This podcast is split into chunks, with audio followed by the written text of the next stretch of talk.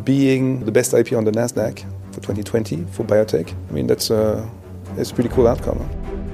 It's certainly very exciting and very important for us to help to unpause the world somehow by adding our vaccines.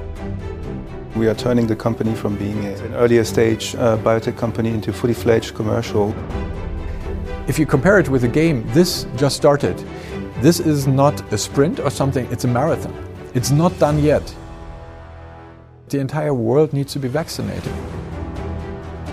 The win needs to be against the virus. To get this one under control, that's an effort of many people. Mein Name ist Bastian Timm. Herzlich willkommen zum Corporate Finance Award Podcast der Börsenzeitung in Partnerschaft mit PwC.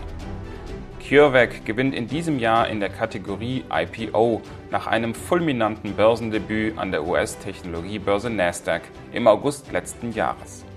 Darauf folgte eine erfolgreiche Kapitalerhöhung, die weitere 450 Millionen US-Dollar in die Kassen des Tübinger Biopharmaunternehmens spülte. Seitdem ist viel passiert. Der Impfstoffentwickler steht aktuell nach einer enttäuschenden Zwischenanalyse zur Wirksamkeit seines Vakzins mit einer Schutzwirkung von 47 Prozent gehörig unter Druck. Klar ist, CureVac wird die Studie bis zur finalen Analyse fortsetzen. Vor der Veröffentlichung der Zwischenanalyse Mitte Juni hatte ich die Möglichkeit, Anfang Mai mit dem CEO Franz-Werner Haas und dem CFO Pierre Kemmuller ausführlich zu sprechen über die Entwicklung der Covid-Impfstoffe der ersten und zweiten Generation, die Zusammenarbeit mit Bill Gates, Elon Musk und Dietmar Hopp sowie die Herausforderungen, die Corona-Pandemie zu beenden. Well, thank you very much for, for your time. Given the, the current pandemic background, how do you experience the current situation? At the moment, uh, well, at least here for us, uh, COVID is hitting us twice. First of all, we have got this very important project on which we are developing a COVID vaccine and working on the variants in parallel, collecting the information which are in the scientific community but also in our community to be even better with our partners, on the one side Bayer but also GSK, and on top building not only the company but also a manufacturing network. Um, and this in a time uh, where you cannot travel as you used to, which uh, especially is a kind of uh, burden if you're running a clinical trial with 40,000 subjects to be recruited, and we have recruited those. But certainly, we're working with partners to do that. Uh, and some of our people working in home office. Uh, on the other side, uh, it's certainly very exciting and very important for us as well in order to help to unpause the world somehow by adding our vaccines, which is based on mRNA. Yeah. Yeah, I mean, exactly what Franz just said. I mean, we are turning the company from being a I would say, an earlier stage biotech company into fully fledged commercial. In this situation, we, I mean, it's a, it's a fantastic effort, it's a huge effort. At the same time, there's a purpose to it. And the purpose, of course, is to bring uh, more vaccines out there uh, for the people in need. Somehow, at the moment, you have to observe everything from the sideline. Of course, you're pushing for CureVac, but also other vaccines are out there on the market. Um, is this difficult for you? On the one side, um, we always have been the pioneer when the company has been started to teach the world that mRNA is feasible to change today's medicine. And today we see that it does on the basis of mRNA. And therefore, yes, it is good that vaccines are out there because by that you're getting also further information about the virus, how the vaccine works, uh, what, and all of this is happen, happening real time. What is happening real time as well is that the entire world needs to be vaccinated, and there is not enough vaccine. And it's not about only the Western world, it's also about the developing countries. But even in the Western world, you have to think about uh, whether there is enough uh, vaccines, especially now the variants coming in on the one side, and then certainly think about what is it what we need in order to be prepared for the next pandemic to come? And uh, with uh, these variants taking into account, but also vaccinating the world, there is still a lot of um, these kind of uh, vaccines missing. And then to think about what is with the other part of the population. We started now with the general population, but then you have to think about adolescents, children, or uh, people who are immune suppressed. All this has to be added on top. So, therefore, um, uh, the burden is that we need to be faster and um, uh, and and it just started. It just started with the one vaccines which are there, but we have to tackle quite a lot in order to be prepared in the future as well. So therefore, certainly we, we will play our part. You're right, we're on the side, but you know, in the meantime, what you don't see is all the building that you know Franz was talking about right now, which is, of course, changing the organization, having the right partnerships, you know, finding the money, etc., etc. I mean, this doesn't happen quite overnight, and you know, there's been a lot achieved in one year. Right. It's very important to clarify. We are talking about two vaccines. We have you have a first generation vaccine, and then you have a next generation vaccine. If you can elaborate on this, maybe. On, on the first generation vaccine, what we have, the idea is that if you have got a variant, you just put the variant into the same mRNA backbone, as we call it, and then you, you bring it to the clinics like you have in flu. You're not starting all over with phase one, two, three again. So in the flu season, you have got your backbone, and then you're going with a new strain of the, of, of the flu. And this is, should work here as well. And the regulatory authorities are working on this very hard as well. So it's not only the biotech and pharma companies who are working very, very hard, it's also the regulatory authorities, the colleagues there on the German level, on the EU level, FDA. So also to say how you can bring this very fast into. So then we take, and this is what we are planning and starting right now as well in the manufacturing to have a vaccine also on the same backbone what is in the clinics right now with us to put a variant in there as well. And then you only have a few, uh, uh, well, subjects in order to see is it safe to have the uh, immunobridging. And then you go into, uh, you will have an approval there as well. That's one thing.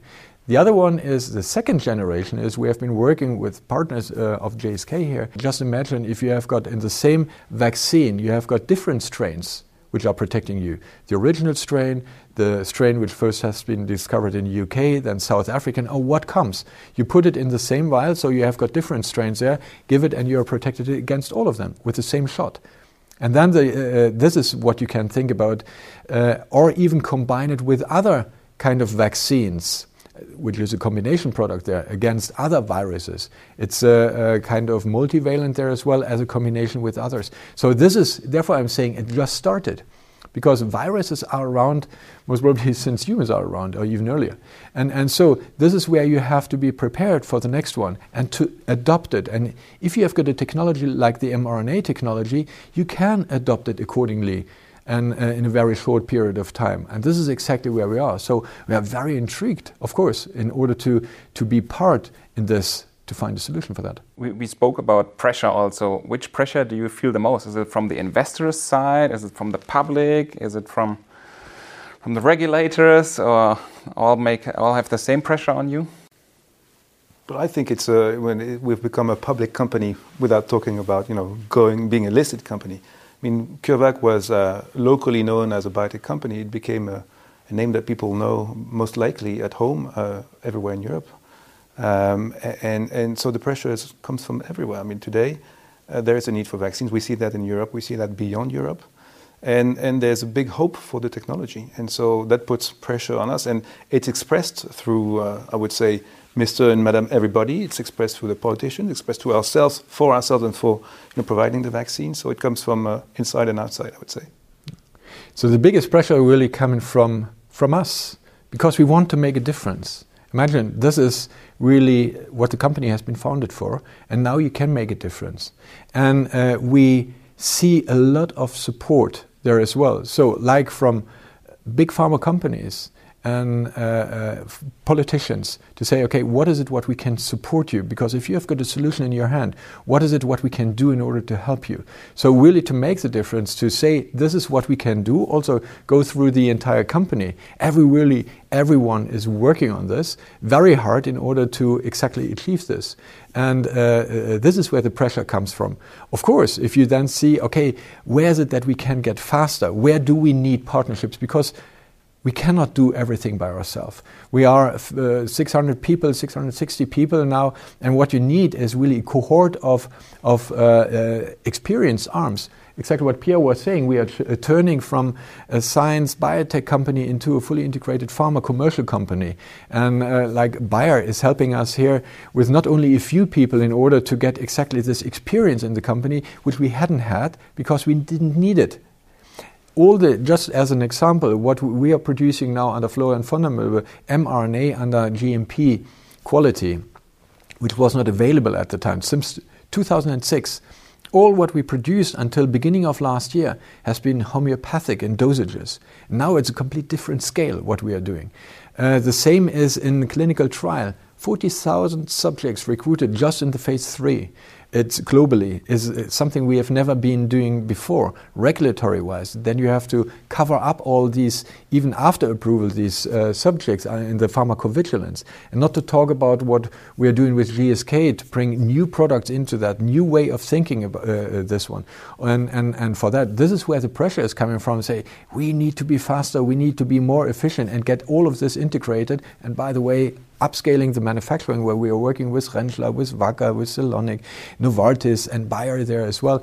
And so it, it, this is really, which is yeah, giving you a bit of uh, uh, pressure in order to do everything in one place, but it's a unique opportunity to do this. But in, in, other words, it makes you also a bit sad at the moment that you're sitting on the sideline, cannot help because you're not ready. I, I was thinking about a, a striker that really knows, you know, I can make the goals, I can strike, I can, we can win the Champions League, but he's not allowed to, to play at the moment. So is it okay to compare it like, like this, or what do you say?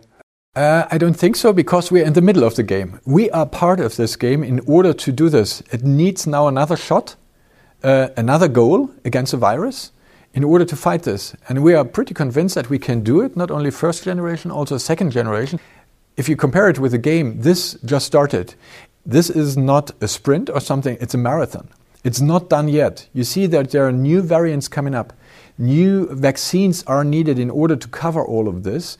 Uh, and, and, and, therefore, I, I, don't see that we are sitting at the sideline. No, we are in the middle of it. Uh, if you compare it with a football match, you're not having all the people standing in front of the goal uh, uh, of the other party. You have to distribute. That, that's exactly where you really have to run, and it's a marathon. It's a long marathon. it's not done yet, even if we, based on the data, get approval. The next one is where are the dosages? What are the adaptation for the next viruses? Where are the next generations? Can you have multivalent one? What is the next virus to come? So we have got, for example, this collaboration with the UK task force, who are looking with a lot of experts, looking into what could the next variant look like. Can you pre-produce this? to be ready in advance. Ready in advance. So therefore, we have got uh, the Sprinter, which we are developing together with Tesla, to say, can we pre-produce small dosages of uh, uh, these variants to come. And if the variant is come, you take it and you run a clinical trial just on safety. And while you're doing this, you're upscaling on this one already that you have got the tens of millions of vaccines already when you have got the safety data that you can start vaccinating. So this is really the dynamic process. So in the end, it's uh, you will be definitely a finisher, picking up the, the marathon picture. Maybe you will you will win the marathon. It depends on uh, where you say the win. The win needs to be against the virus to get this one under control. That's an effort of many people, of many people, not only the vaccines players who also have a vaccine then in the market, but also the manufacturers to stand behind, the scientists to, to look what could the next variant be, the entire infrastructure in the country in the countries as well. As you now can see, it's the governments who are vaccinating, taking care of this one. So all of this preparedness, like on the EU level, we have got the HERA approach for the bio defense preparedness. Uh, then to take care of the rest of the world, what you can do there. So it's really an effort where loads of uh, uh, puzzle pieces need to come together where the vaccine players certainly play a huge role. But to win, it's really the win against the virus. We all have to win. The society has to win. Absolutely. That's correct. So it's a mammoth task. We all have to work together to, to finish the marathon together. Absolutely, I agree. It's a political effort, definitely as well. And don't forget the regulatory effort as well. The way vaccines have been developed so far has changed within the short period of time without any, and that's important, without any concession to the safety and tolerability, because you want to protect sound people who are healthy not to get ill. And uh, it changes a bit the way to look and the perception, especially all the, all the people who should be vaccinated as well, to say, what is it what I need in order to be protected, to get to the new normal?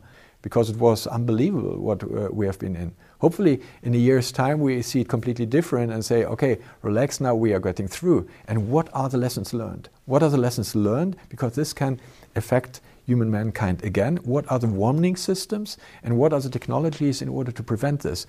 And You mentioned your partnerships. I want to speak about very specific partners that you have on board.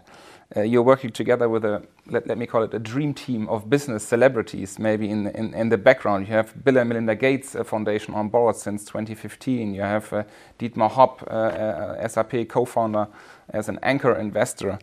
Um, you have Elon Musk, you mentioned him, with Tesla helping you with automation. So, how's it working with these people on your side? I mean, we've been very privileged since I think 2006 when Mr. Hopp decided to invest in the company. I mean, he has made it possible for us to go uh, to move forward as a company and take you know the risk early on. You know, this takes a lot of courage to put money in a company when the technology is so early in 2006. Um, and then we had the Gates Foundation coming in as a second, uh, I would say, investor. So the, the, first kind of new investor in the company was uh, was the Gates Foundation, and that's very important for us to to exist on the international scene, so to speak. It, it helped the company a lot to to get a bit of visibility.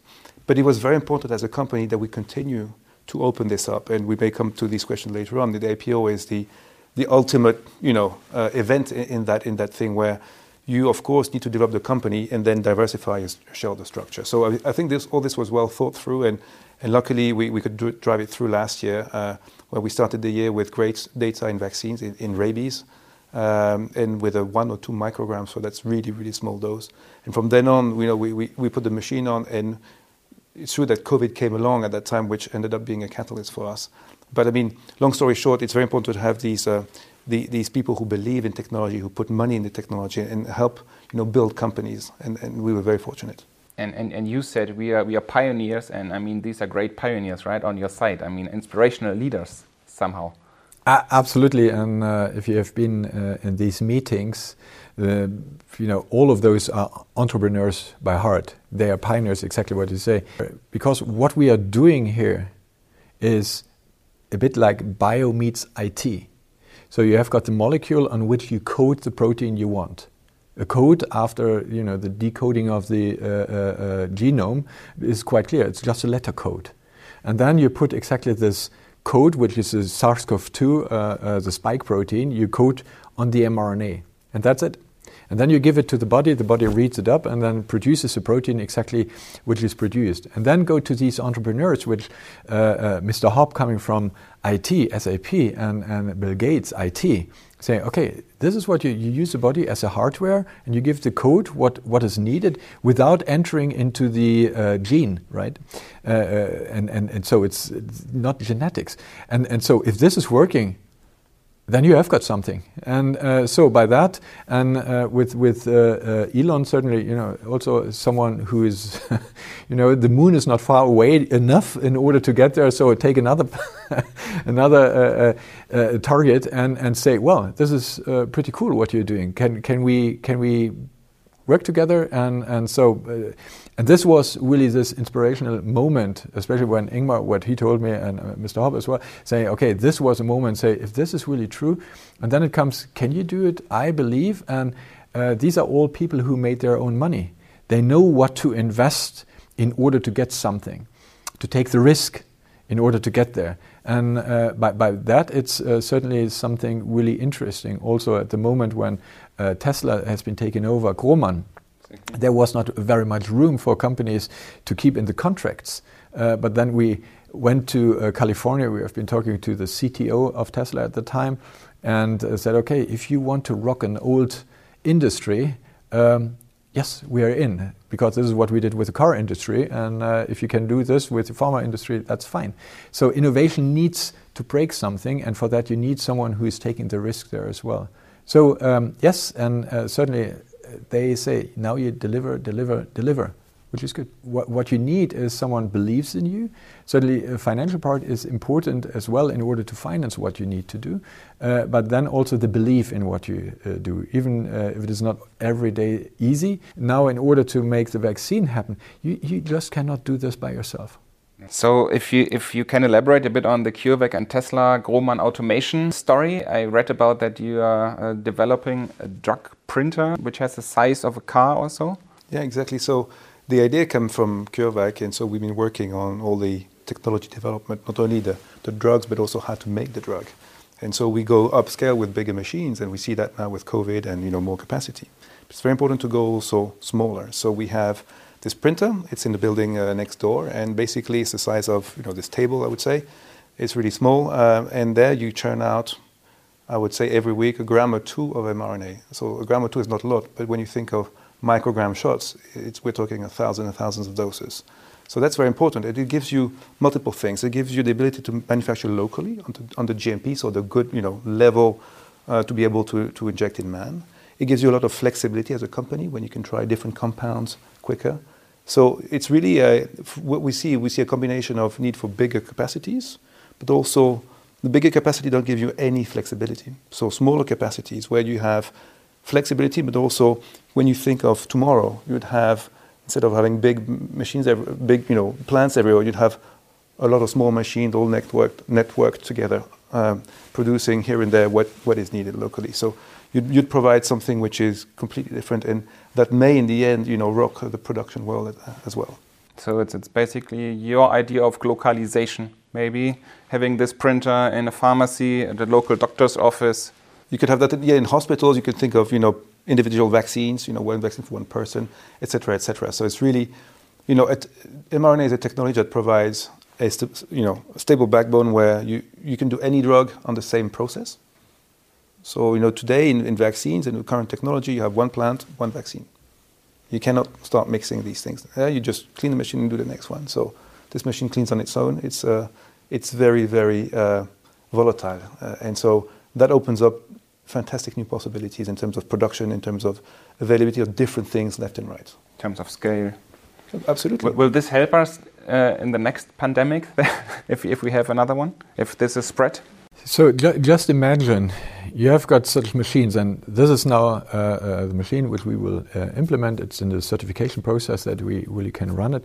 But the next machines will be even smaller. And just imagine you have got these machines in in cities or in areas, ge geographic areas, where uh, virus is starting to spread around. And hotspots. And there you can prevent a virus by that, you really can prevent a pandemic, the outbreak, because you're putting these machines in. Just imagine you have got thousands of these machines all over the world, and then they are producing. Why is it called printer? Because, as I said, uh, the, the code of the RNA is just driven by letters. And it's just a page on a copy machine, and you do this page again and again and again. So you can multiply it, and, and then you can give this out to the people in the area, and by that you prevent the virus spreading. The other one is we are just starting with mRNA right now because the sweet spot is really at the moment vaccines, but there, the next one will be oncology, where you're asking the same scientific questions. Do you get expression? Do you get antibodies? Do you get immune system ac- activated? Uh, and then on top, you're asking, can you break the immune tolerance because the cancer is uh, happening because it's your own cells, it's not an external virus. And so, uh, and this can be done. Or molecular therapy, which is even bigger. And that's what I mean. It just started. And with these, if you go, for example, in uh, oncology, that you thrive and, and you try to develop a therapy just for this one cancer patient. So you need very small dosages. And if you have got in university hospitals, then such a printer, you just say, I need this vaccine for this mutation for this patient. And this is what you can do. So the doctor goes, the physician goes down, takes exactly this individualized uh, vaccine, goes up to the bedside and injects it. So that's the idea, really, what, what mRNA is capable to do. And for that, you need to have an upscale manufacturing, what we are doing across the road there, an industrial scale facility which we are building, uh, but also a downscale where you don't need huge volumes. And that's it. So now let's, let's speak about the IPO and the capital increase, right? Mm-hmm.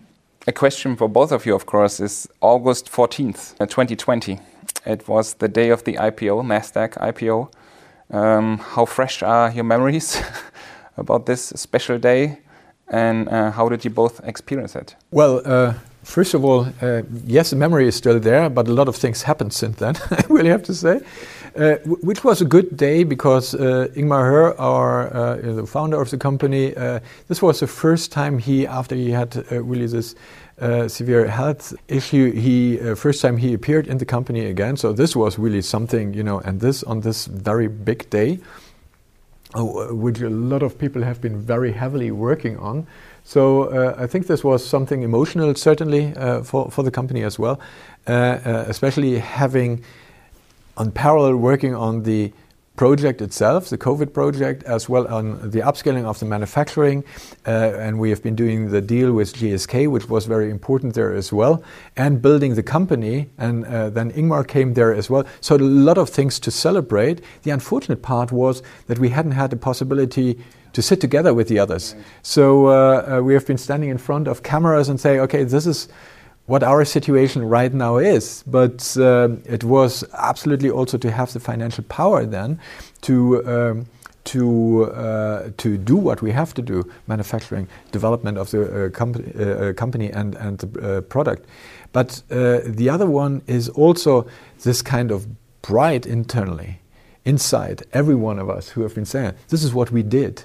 This is really what we did. Now we entered into the next stage.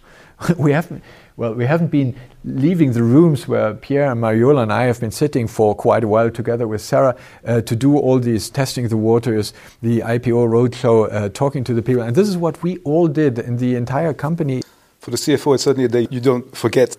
Uh, it's my second IPO. The first one was on the Euronext, much smaller company. Uh, this was.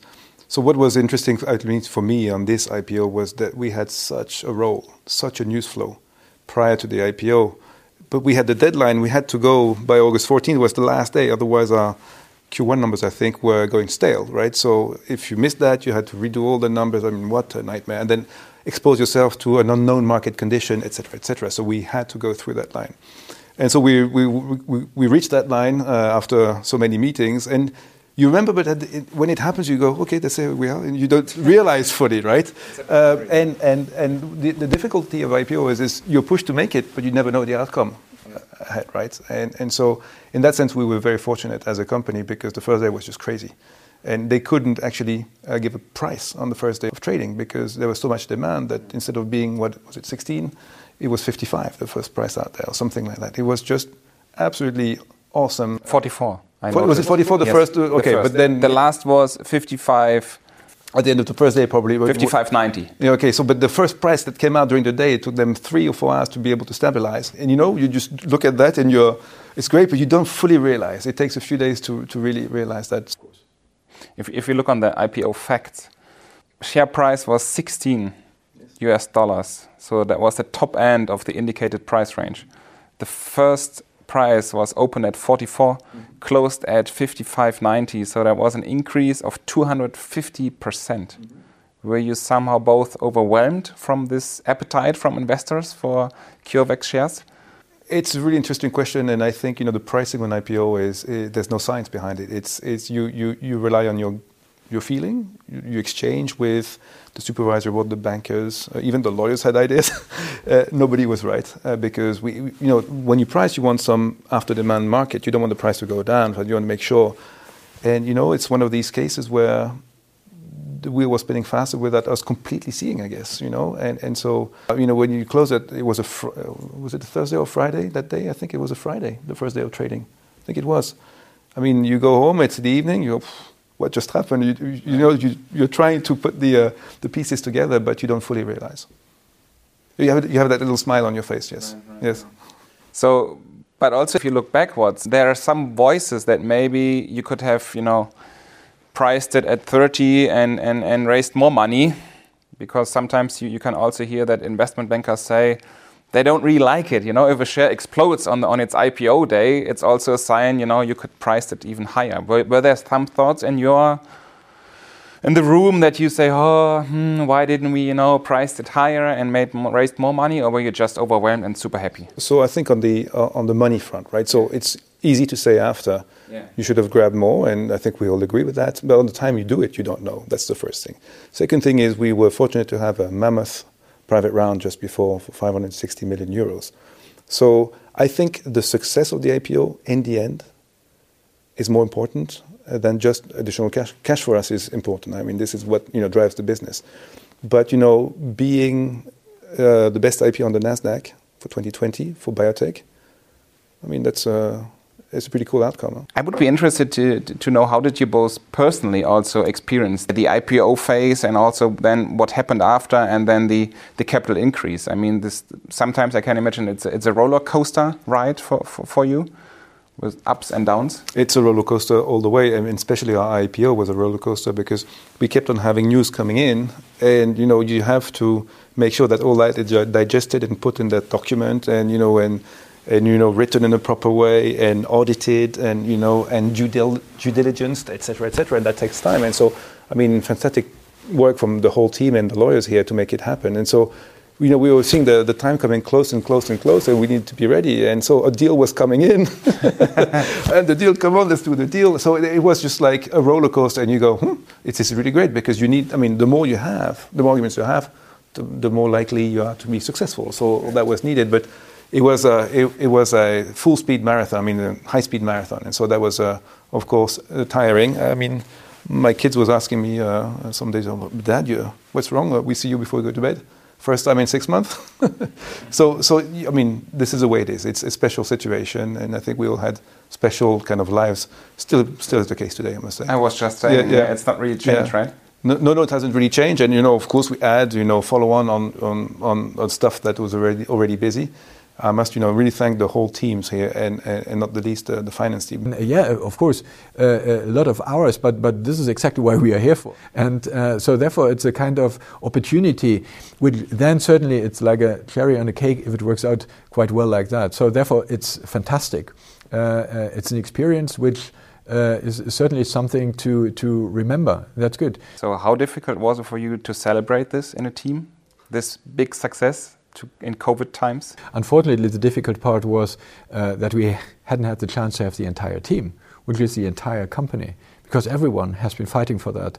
Uh, uh, for the IPO or what we do, independently whether you're sitting on the switchboard or whether you're sitting in the executive board, it's it's it doesn't really make a, a, difference. So we sometimes, you know, the past years we had uh, after work parties and all of this. This would be had exactly the right kind of circumstance to celebrate, which was not possible. So we, we looked for, for, for another way to do it. Uh, we we uh, uh generated a, a, friends and family program also to, to give the employees possibility to buy in prior to the IPO. Nobody knew how this would work out, uh, but, but the possibility to uh, get into this one. And uh, then uh, certainly we, I think it was a long night. We have been sitting together and, and uh, talking quite a lot and doing a few phone calls. But this personal piece is still missing. So you can do quite a lot uh, things, but this is really the missing part. So, and actually, it was exactly CureVac was founded in 2000. So 20 years after, we wanted to have a big celebration party. Then the IPO would have uh, come on top, and this piece is missing. And therefore, we need to unpause the world in if it is only for that. Big blast, big blast. exactly. One last big party. well, it, it, just started. That's why I said uh, RNA just started, and and uh, so this this will be a celebration. If things getting normal, that is one of the first things which is on our list. On the bucket list. On the bucket list. Will, will Bill Gates and Elon Musk and, and Dietmar Hopp also show up then? Certainly they will get an invite. Thank you very much for, for, for taking the time. And also very good luck for, for continue to pioneer. Thank you very much. Thank, Thank you very much. much for the good questions as well. Thank you.